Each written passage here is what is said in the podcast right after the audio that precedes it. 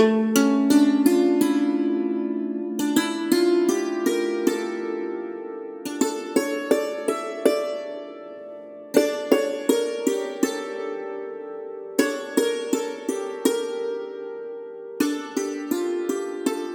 and welcome to So You Think You Can Rule Persia, the podcast where we rate and review all the kings of Persia from Deioces to Yazdegerd III.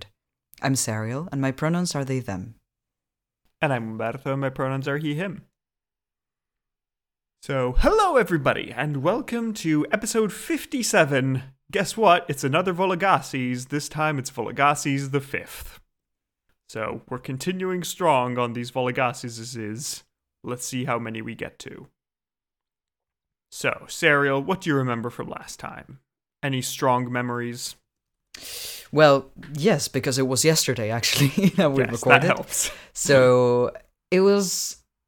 I was gonna say really disappointing. No, it wasn't disappointing. It was there was a huge lack of sources, but the interesting kind, which is it's not that people weren't bothering to write, but apparently someone in the future is not interested in making this particular dynasty look good. So they got Yes. rid of all, a lot of sources, and among fire, death, and plague and war, we actually managed to consolidate part of the empire and conquer some more, despite coming from a usurpation. So, like, orchestrating a coup to get this king Vologases IV on the throne, Mhm. and also in a throne of an empire that was currently, like, doing badly again. yes. So not only was it like brought up and made stable under a ruler that like usurped the throne, but also expanded despite war with Rome and plague that was The everywhere. Antonine Plague is Yeah. a lot. It is terrible. But we still managed to survive and do something reasonable, which is nice. So, yeah, I'll just quickly recap. Although you did cover most things, but essentially, Vologases the IV took the throne in a usurpation. He either killed the king or just the king died at the correct moment. So, Vologases managed to take the throne. Good on him. He then started the first offensive war against the Romans in Parthian history. It went well enough at the start, but then the Antonine Plague hit, so everybody just had to retreat, and the capitals were sacked again, which sucks, but hey, Hmm. what are we going to do about it? At the same time, though, he managed to gain control of the whole Persian Gulf, of Oman and Bahrain. And after that, he managed to rule a stable, united kingdom for the next 44 years without any usurpers or anybody trying to overthrow him. So, Yeah, like that's whatever ridiculous. he was doing was a good thing. In fact, we gave him Shahanshah. yes, we did give him Shahanshah for this because there's like a whole generation of people living through his reign and knowing mostly peace and doing well enough. So that's good. I like that. That's positive. Now, Sariel, do you think that today's protagonist, Vologases V, is going to do a good job, bad job? What do you think? Do you think we'll continue this slow upward trend? We're going to have a nice big up spike, big down spike? What are your thoughts? Well, it starts from a f- good place because Vologases IV left everything actually really well tied for the succession, which was also like I'm a Succession big was fan nice of and clean and perfectly Exactly. set up. Yes. He had everything prepared. The thing is, I don't know how his son is. I don't know if he cares about continuing the empire, if he's, you know. Um and I know that some other dynasty comes in at a later point and like destroys all of this. Mm-hmm. So, do you have the feeling this is the moment the, cracks Uh, that's what I, show? like, or- That's what I'm trying to gather. If it's like, does it happen here, or do we start still have like one or two more people?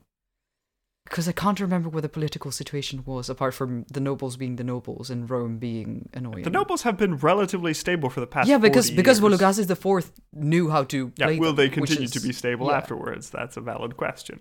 Hmm. I don't know.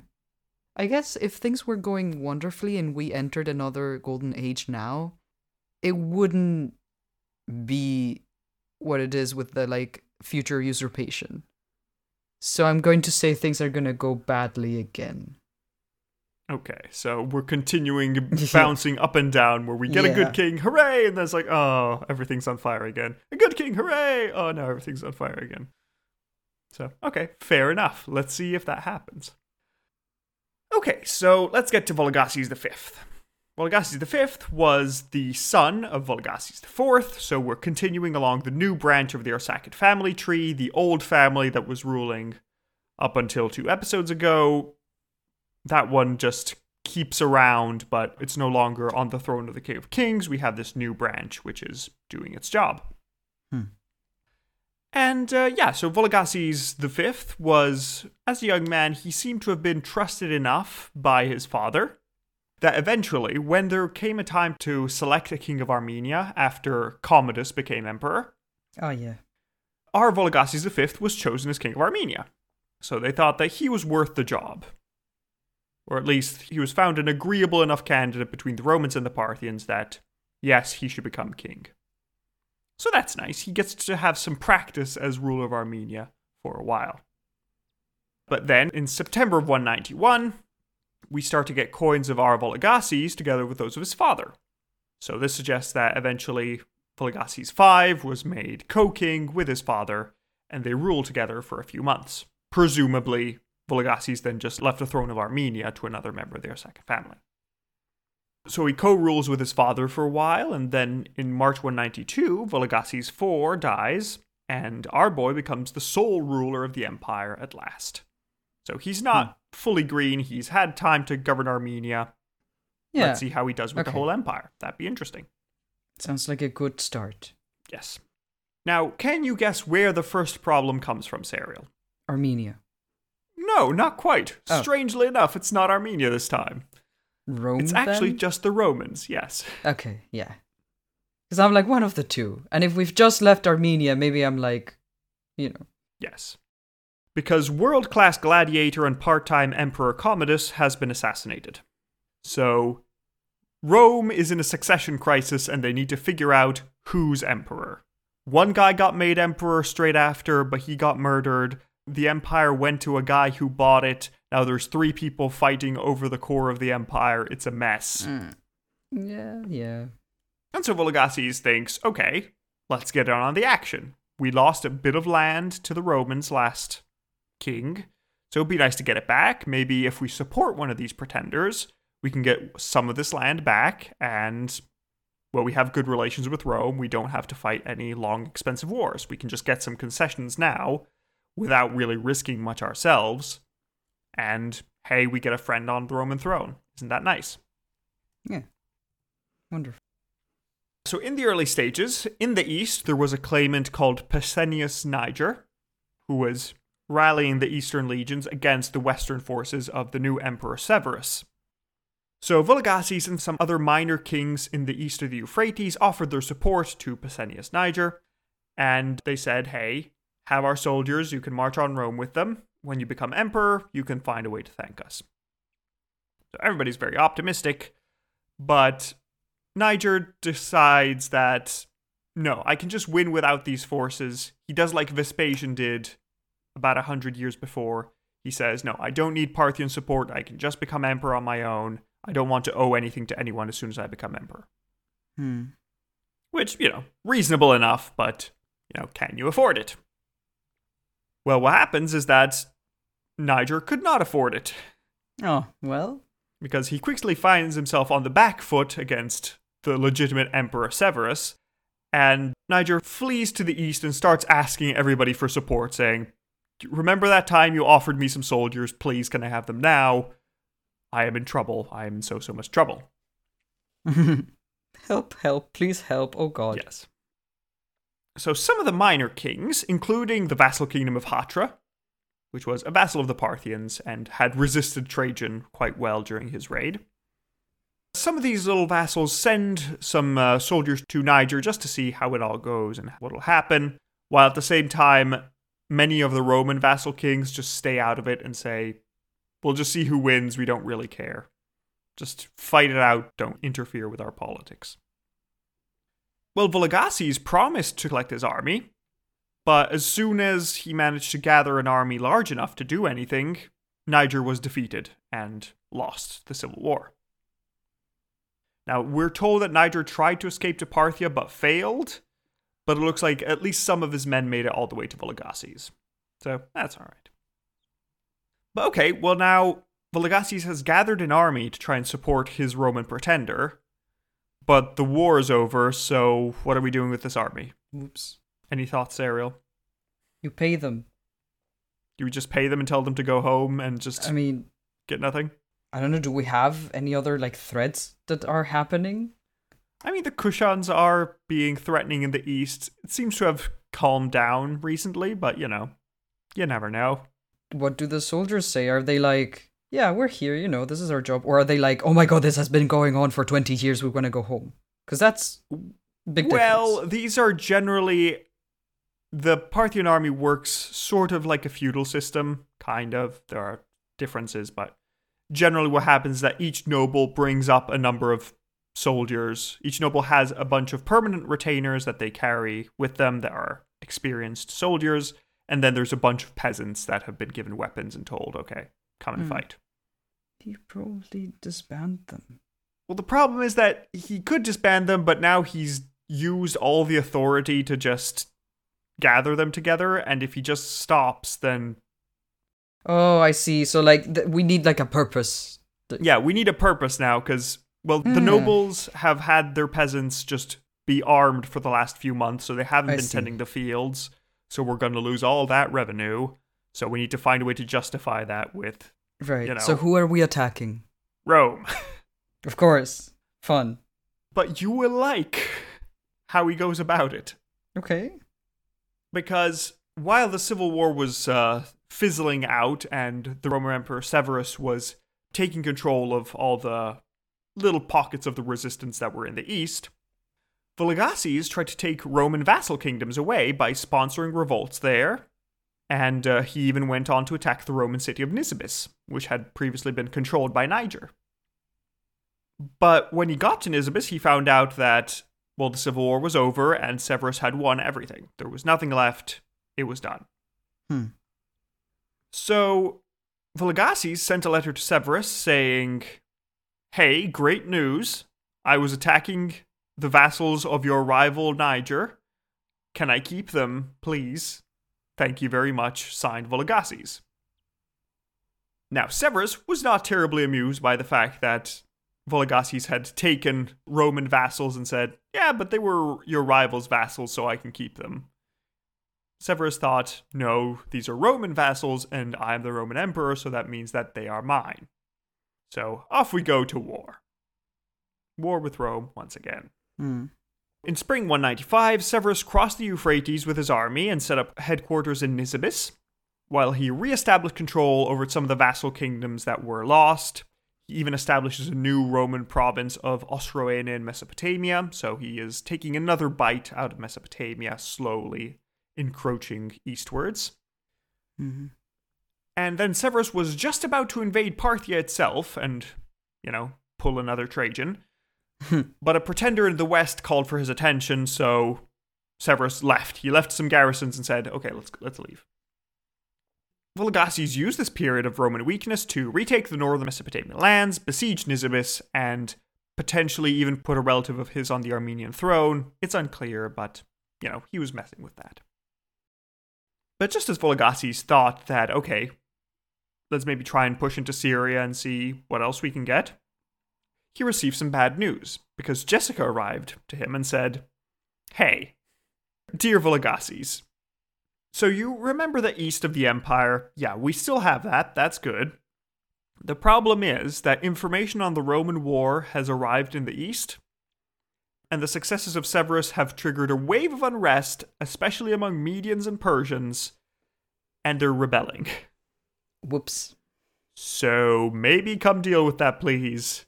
If we lose Persia, you will no longer be a protagonist of the podcast. If we lose So maybe Persia, we don't. lose Persia. Like that's Yes. yeah. So maybe let's not do that. Also, this is the first time in forever since, like, the Mithridates that we are hearing about the Kingdom of Persia being active. It seems to have been a relatively chill place so far, Hmm. but now they're actually actively rebelling and trying to get their independence. Heck, okay. So, concerning. Let's see how it goes.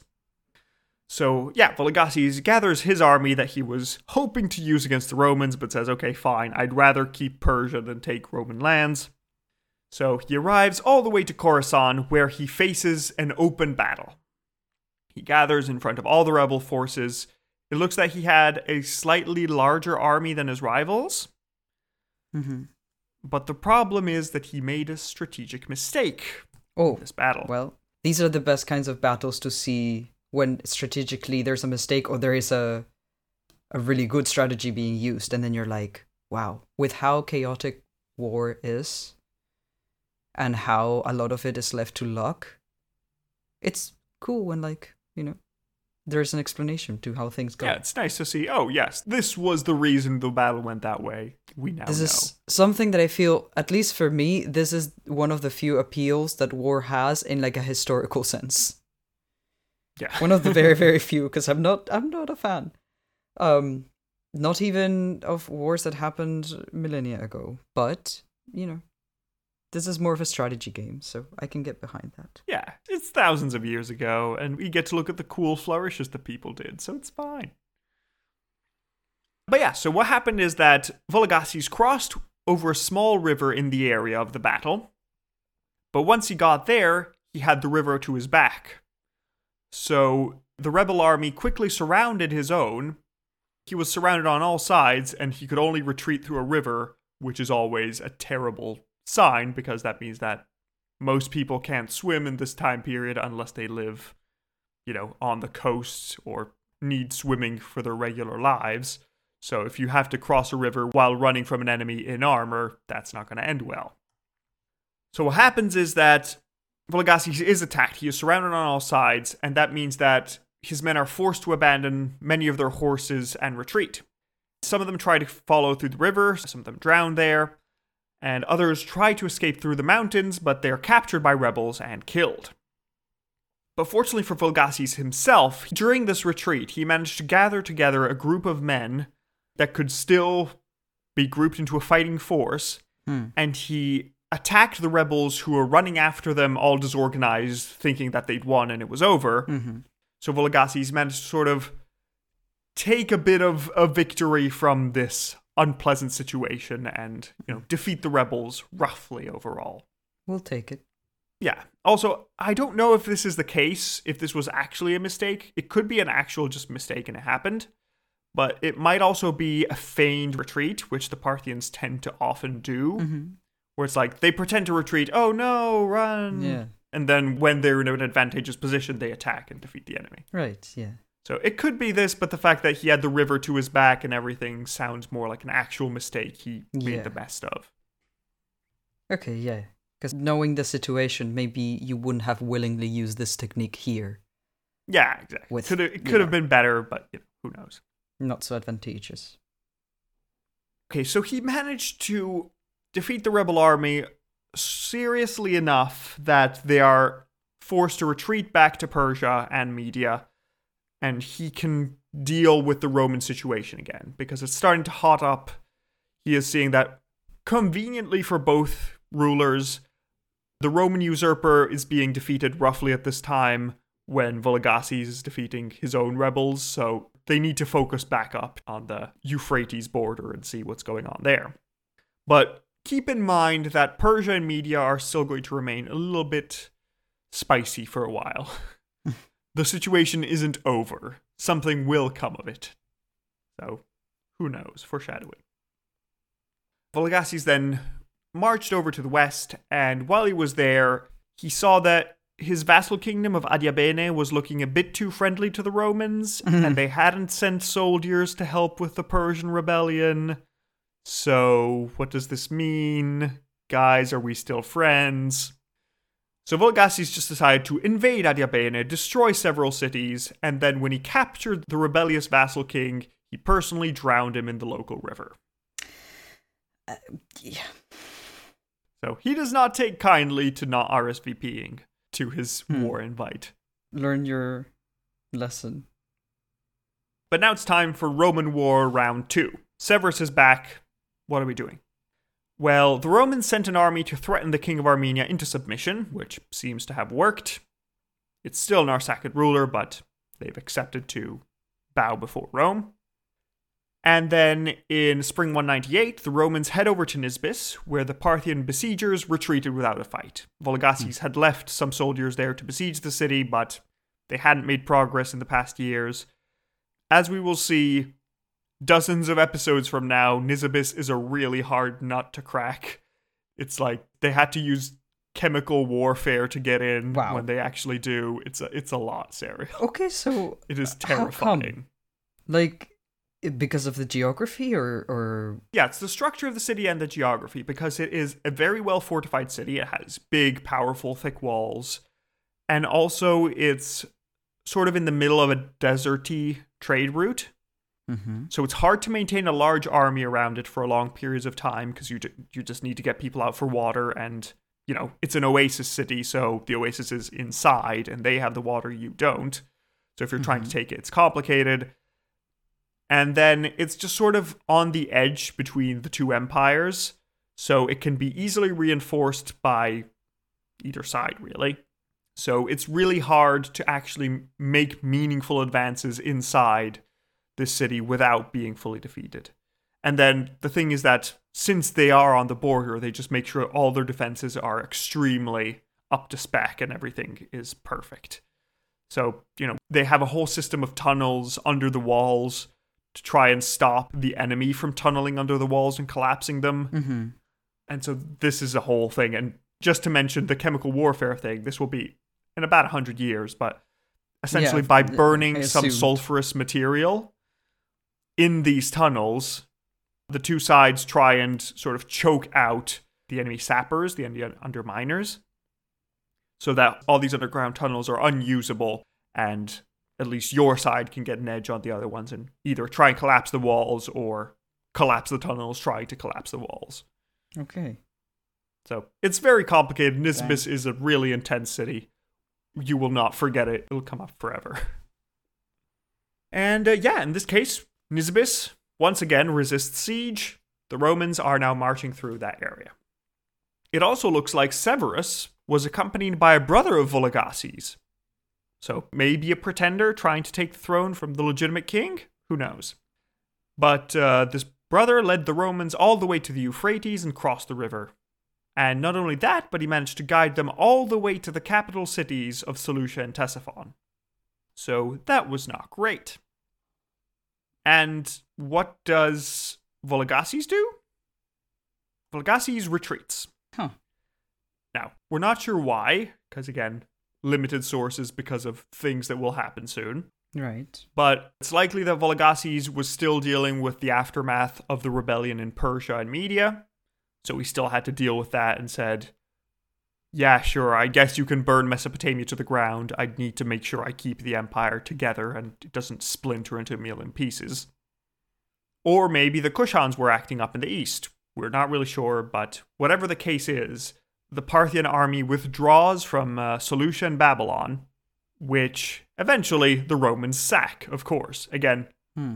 leading to the decline of these cities, which are now terminally towards the end of their inhabited life. Hmm.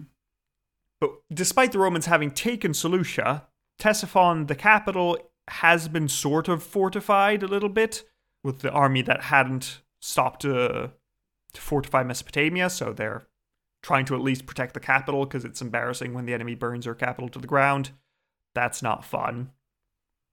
But nonetheless, the Romans managed to take the city, and with no reinforcements coming from Vologases, Ctesiphon itself falls. Hmm.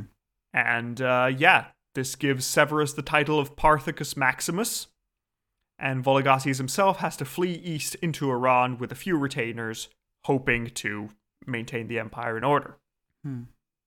During the sack of the city, there is a general massacre of the male population, and roughly a hundred thousand women and children are enslaved and carried off to Rome. So, not good, not fun. Yeah. Vologases is having a terrible time. It was nice having stability for those 40 years, not anymore. Oh well. Did as much as he could. Yeah. But as they often do, the Romans did not stay for long, and they didn't really follow Vologases to the east because, well, it was complicated to maintain supply lines, and, you know, they just ransacked the city. The emperor got a new title. We can go home, it's fine.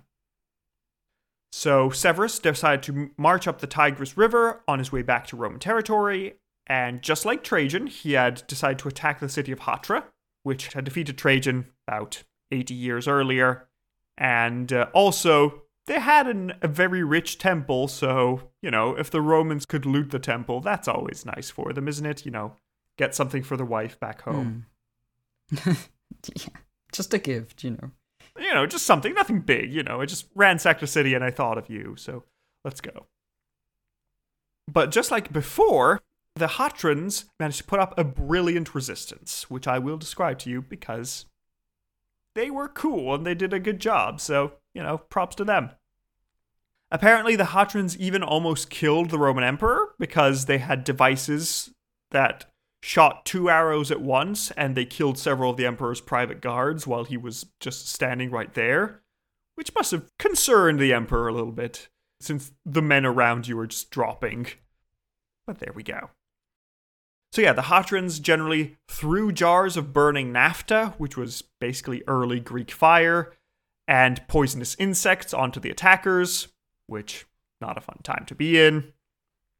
Also, Hatra is another one of these semi-desert cities where it's hard to supply, so the Romans constantly need to send small detachments of soldiers out to resupply their forces. Mhm. But whenever they did that, the cavalry from Hatra just picked off these soldiers one by one when they went off in these tiny groups, so that either the Romans lost men or they did not get supplies. Either time, it's troublesome. But we're told that at some point the Romans made a breach in the walls of Hatra. But it was close to the end of the evening, the sun was setting, so Severus decided that they could go tomorrow morning. He wanted to avoid a full sack, he wanted to make it easier to Hmm. just divide the spoils and get them in the imperial treasury. If it's all just indiscriminate pillaging and looting, that's going to be unpleasant. Let's just regroup and be calm the next day. Well, what happened is that during the night, the Hatrans rebuilt the walls where, Oh, where the Romans had, no. had made a gap. So they were like, run, run quickly. Our lives depend on this. This is like defending your little corner in the communal canvas of Reddit. The what is it called? Ah, yes, I know what you mean. Oh my god. R slash place. Yes, r slash place. Yeah. Defending your little territory in r slash place. One pixel at a time. Yes, basically this. Someone defaced it, and then you have Yeah. to rebuild it. And yeah, so when the Romans woke up, they thought, okay, easy day today. We just march into the city and take it. And they saw that, oh no, the walls are back up. Uh, fine. And it also looks like there was a miscommunication because some of the Romans just followed the attack order and just tried to march into the city, but they couldn't because the walls were back up. So they all got murdered by the Hatrans who just managed to keep their city safe and sound. So, hooray, Hatra's saved. The people don't get to be ransacked by the Romans. Yeah. That's positive. That's nice. Let's take our Uh. victories where we can get them. But yeah, so after this last defeat, Severus retreats back to Syria, where he concludes peace with Vologases, and the peace is generally let's just stay how things are. What Severus had done is he had taken a few vassal kingdoms between the Tigris and the Euphrates. We just added those to the empire, but otherwise, we're not making any changes. Armenia is still a Roman puppet. Let's go with that. Yeah, I guess. And yeah, Vologases, the fact that he didn't do anything when Hatra was being besieged or when his capital was being burnt and ransacked and 100,000 of his people were being deported to Rome as slaves, you know, that. That suggests that Iran was in a terrible shape because the Persian and Median revolts was still going on and yeah, he won that one battle a while ago, like half won it, but now everything was going downhill and it's kind of problematic. And this is when our sources fail us because we hear Aw. nothing more from Parthia Oh no. Ah, because the. Romans are engaged with their whole Caracalla craziness. Hmm. And in Parthia, it's relatively good news that we don't hear much because we don't hear of any usurpers. So that's good. There's nobody challenging Vologases for the throne. But also, we know that there are the smoldering embers of a revolt, of a pretty massive revolt, still going on. So, how well are we doing? What's going on here? Yeah, so we can assume that in these later years, Vologases probably his main job was trying to convince the nobles and his vassals that he was the right man for the job, despite having, you know, suffered one of the worst rebellions in recent memory after 40 years of stability and after being hit really hard by the Romans. Again, if your capital is sacked, that's not good for you at any time. And yeah, in the end, it looks like either Vologases didn't have as good a succession plan as his father, or he died more unexpectedly, because in 208, Vologases died and was succeeded by his son, who was, of course, called Vologases VI. But the problem is that another son of Vologases, 5, a man called Artabanus, thought that he deserved the throne. So it's back to Civil War time, Sariel. I hope you're ready, because things Hmm. are getting spicy. Oh god. So that is the life of Vologases V. Thoughts? A bit short, sadly, Yeah, yeah, for the the lack of sources and like the entire second half. yeah. or The lack of sources is again last third or the Romans aren't connecting, and this will be scrubbed out for the future. Because as you can see, things are heading towards a climax. Hmm. But don't worry, in two episodes, we get somebody really, really cool. Next episode is like watching the fire slowly burn out, Hmm. and then we can see how that goes. But yeah. Not so bad as I thought. You know. No, it could have been worse, but it will get worse. Yeah, well, hmm, Like it yeah. could have been worse. We'll find out how bad it could have gone in the next episode. Mm, okay. But yeah, so far, eh, Vologases could have done better. But yeah, are you ready to rate him, Sariel? Uh, yeah. I mean, as ready as I'll Excellent. ever be. So let's do it. So our first category is final moments. How interesting was his death? Uh, we hear nothing. It's just Mm, he we fades away and Sadly. leaves a messy succession, so presumably died quote unquote prematurely. We can assume he didn't Question die when he expected to. Yeah. You know, we get no suggestion of any murders or anything. It's just that he dies, doesn't have a clear succession plan. Shenanigans ensue. Hmm. So, eh, I'd say a zero. It's just like, Yeah. Fading th- away Like we no sadly don't. news. We sadly don't know. So yeah, just there's nothing we can do about So- that. Yeah. With the 0 and a 0, we get a 0 out of 10 for final moments. Our next category is battle hardness. How good was he at war and fighting? He had some bits here. So he started off the war against the Romans. He wasn't really declaring war on the Romans, he was just sort of nibbling at the edges. Just bothering them, you know. Yeah, just trying to get some vassal kings to change sides, but that didn't really work. He tried to besiege Nisibis a few times, but failed. Without full on war, you know, just like Yeah. working on it on the side. Yeah, pretty much.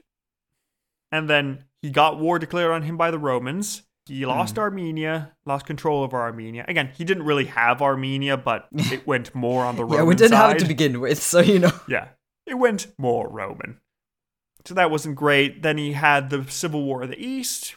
He fought a bit of that. He managed to win one battle, but it was like a half victory because he made that strategic mistake. A lot of his men died, and then he managed to just steal victory from the jaws of defeat, but Hmm. it wasn't a great outcome. And based on how everything else works out, we can tell that the rebellion was still going at the time because, you know, he didn't send any soldiers to fight the Romans. So presumably there was something more important that he was taking care of. And again, it's unclear if the Civil War actually ends. It's unclear if there's going to be a new one in the future or if it's just the old one continuing. But whatever the case, he doesn't end it well enough that he can call it a victory. Hmm. Then when he marches west, he takes the kingdom of Adiabene Mm-hmm. and kills their king. But again, it's a tiny vassal kingdom. It's not super impressive if you're beating up a child. And then when the Romans come back, he loses most of Mesopotamia for a while. The Romans sack the capital for the third time this century. That's not a good record. And once they've done that, they go home with a bunch of loot. And yeah, they don't conquer Hatra, but to be fair, they were going to just sack it and leave, so it's not. And Hatra also doesn't survive because Vologases helps them. Vologases is entirely out of the way, and Hatra just survives on their own by rapidly rebuilding a wall in the night. But that's it. So I feel like Vologases did something, but he didn't succeed at much. I'm honestly hovering between a zero and a one because he kind of did win one battle in the east that time, but it was a bad victory. It was just embarrassing.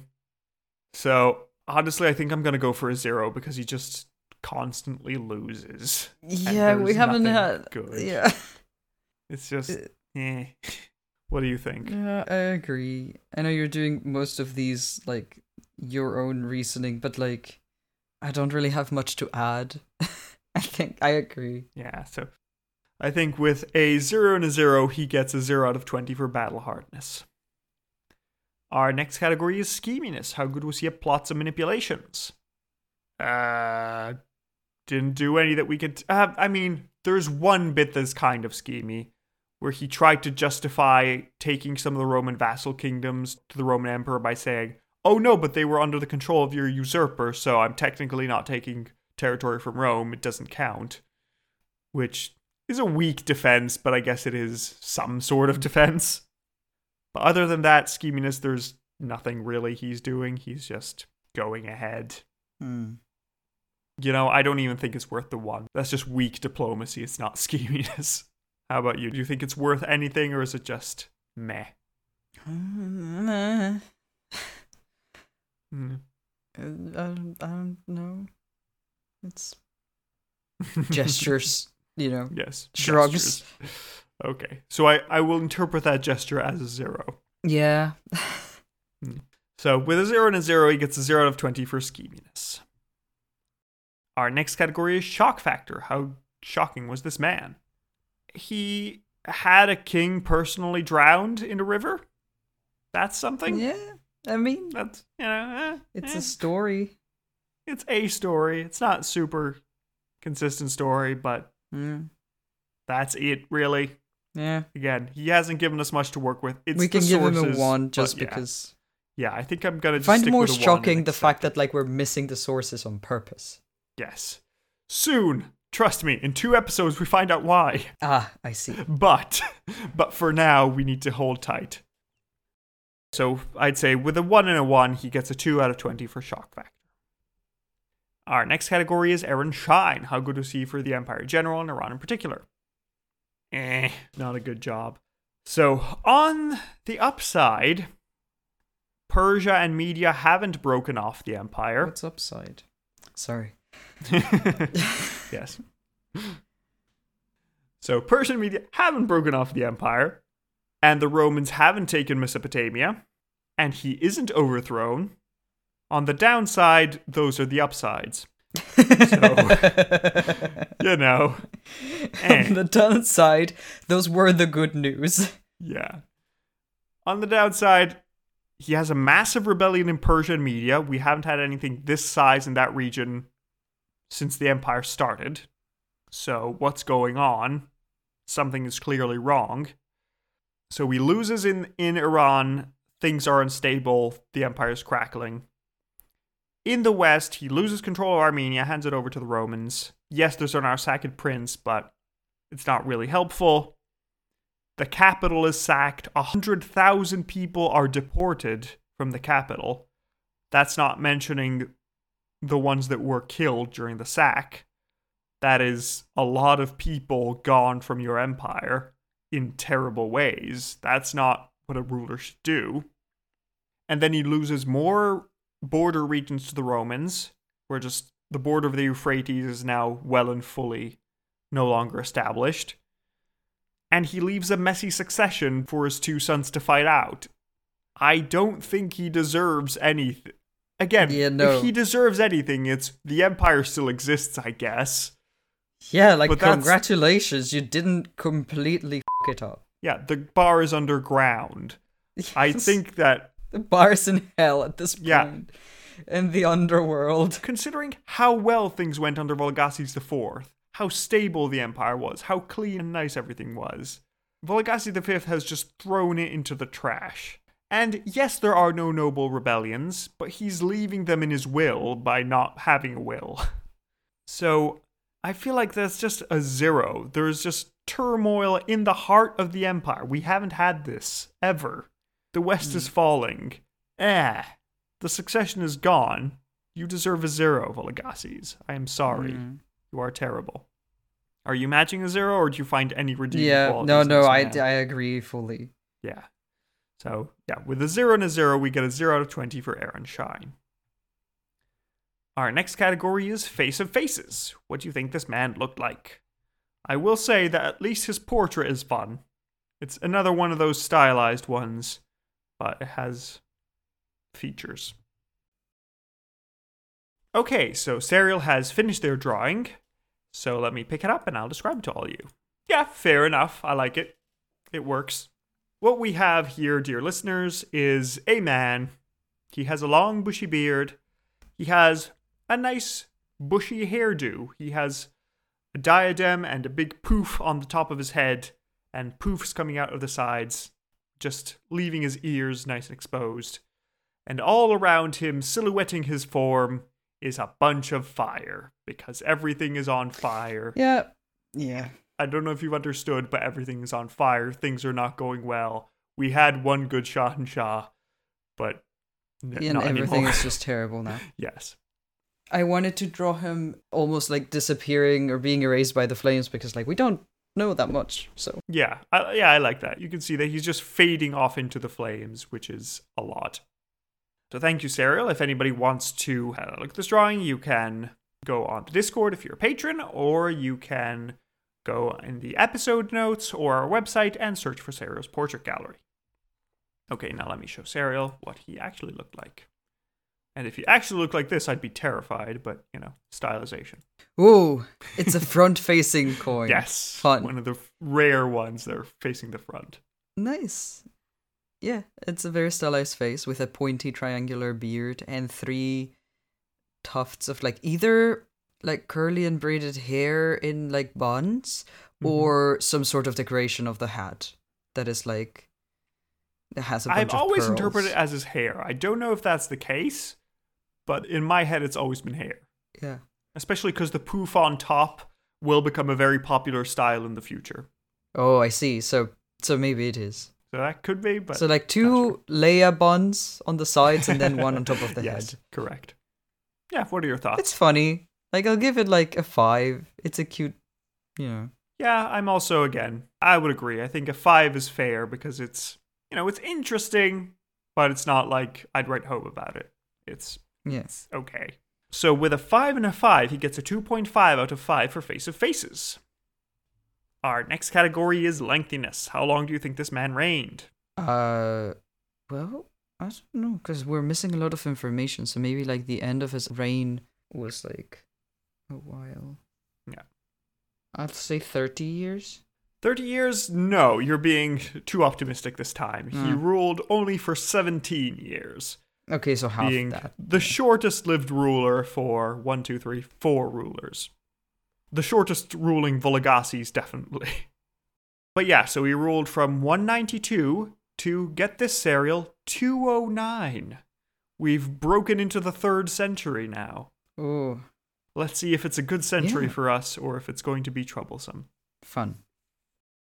So 17 divided by 10 gives us a 1.7 out of 5 for lengthiness.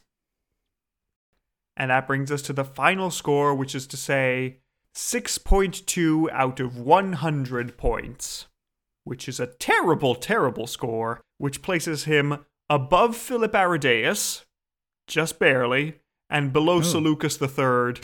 Yeah, Which one I is mean, like Seleucus it was III again? combination of like He's the guy that ruled for like a year and just lost. the the fact that we need to be like, who was Seleucus Yeah. the Third? Yeah, He is in the Zeros Club. It's a sad club to be in. there was nothing good in this reign because like everything was on fire, both because of the ruler and because other reasons. So like, it's not Yes. like oh, it wasn't his fault, but or he tried. It was like, I mean, I'm sure he tried, but like but he he, made bad decisions. The surrounding circumstances were bad. We also didn't have enough sources because they've been erased. So like, just everything. Uh, yeah. At least it was a relatively like normal length episode, and not one of those where we're like, Yeah, "Bye." that was right. we don't know he anything. is the third worst Arsacid. Below him are Vonones the second, who lived a brief, inglorious, and perfunctory reign. That was the Hmm. description. And Orodes the third, who was murdered after a couple of years because he was too tyrannical, and the, that's all we really know about him. So, not flattering company, dear Vologases. But, Sariel, that does not mean that we can say, is he Oh, please spare me. I've already enough? made my opinion Is he clear. bad enough? Is he, oh no, everything's on fire enough to be a Shahanshah? Or just a Shahanah? I think we could calmly and without any regrets say, this man is Shahanah. You suck, Vologases. Go off into the desert and I mean, I don't hate him personally. I just, you know, eh. Yeah. It's like, uh, okay, fine. I think he didn't even give me like it wasn't enough for me to have Don't a strong enough about emotion him about him. him. yes, exactly. He's just Like I would care about him too much if I hated him, and I yes, don't. he is white rice on toast. Yeah. What are you doing? But yeah, sorry, Vologases. You can go to find your grandfather, I'm not your grandfather, your distant relative Vologases III in the desert, and tell him Mhm. that, no, it's okay. The Empire gets better for a while, but then I make it go worse. Don't worry, it's fine. So, yes, there we go. And that is the end of our episode. Thank you all for listening. We hope you had a fun time with our penultimate Vologases, because next week we have Vologases the Sixth, and he is going to be the start of something new, Hmm. the start of something fabulous, the start of something unexpected and aesthetically pleasing. You will all be ready. Yes, I am. Oh, I'm have to excited. be ready. Yes, it's good stuff. Ah. Okay. Good. Good. Good. Yeah. In the meantime, if you'd like to support us, there are a few ways to do that. You can join us on Patreon, where we have extra episodes. We have the basically history of Athens and three important people, contemporaries of Mithridates II. We're getting started on the Maurya Empire. You can get to vote for a new series if you want. That would be cool eventually when the voting comes. Hmm. If instead you'd rather not support us monetarily, that's fine, but it would be nice if you could support us by writing a review on your podcast app of choice. You can even just press the stars and give us a nice rating. That also works too. It just lets people know that we exist and the podcast algorithms suggest us to more people, which is always nice. Hmm. And uh, yeah, so without any further ado, I think we can say we hope you have a good week and uh, we'll see you next time. Goodbye. Goodbye.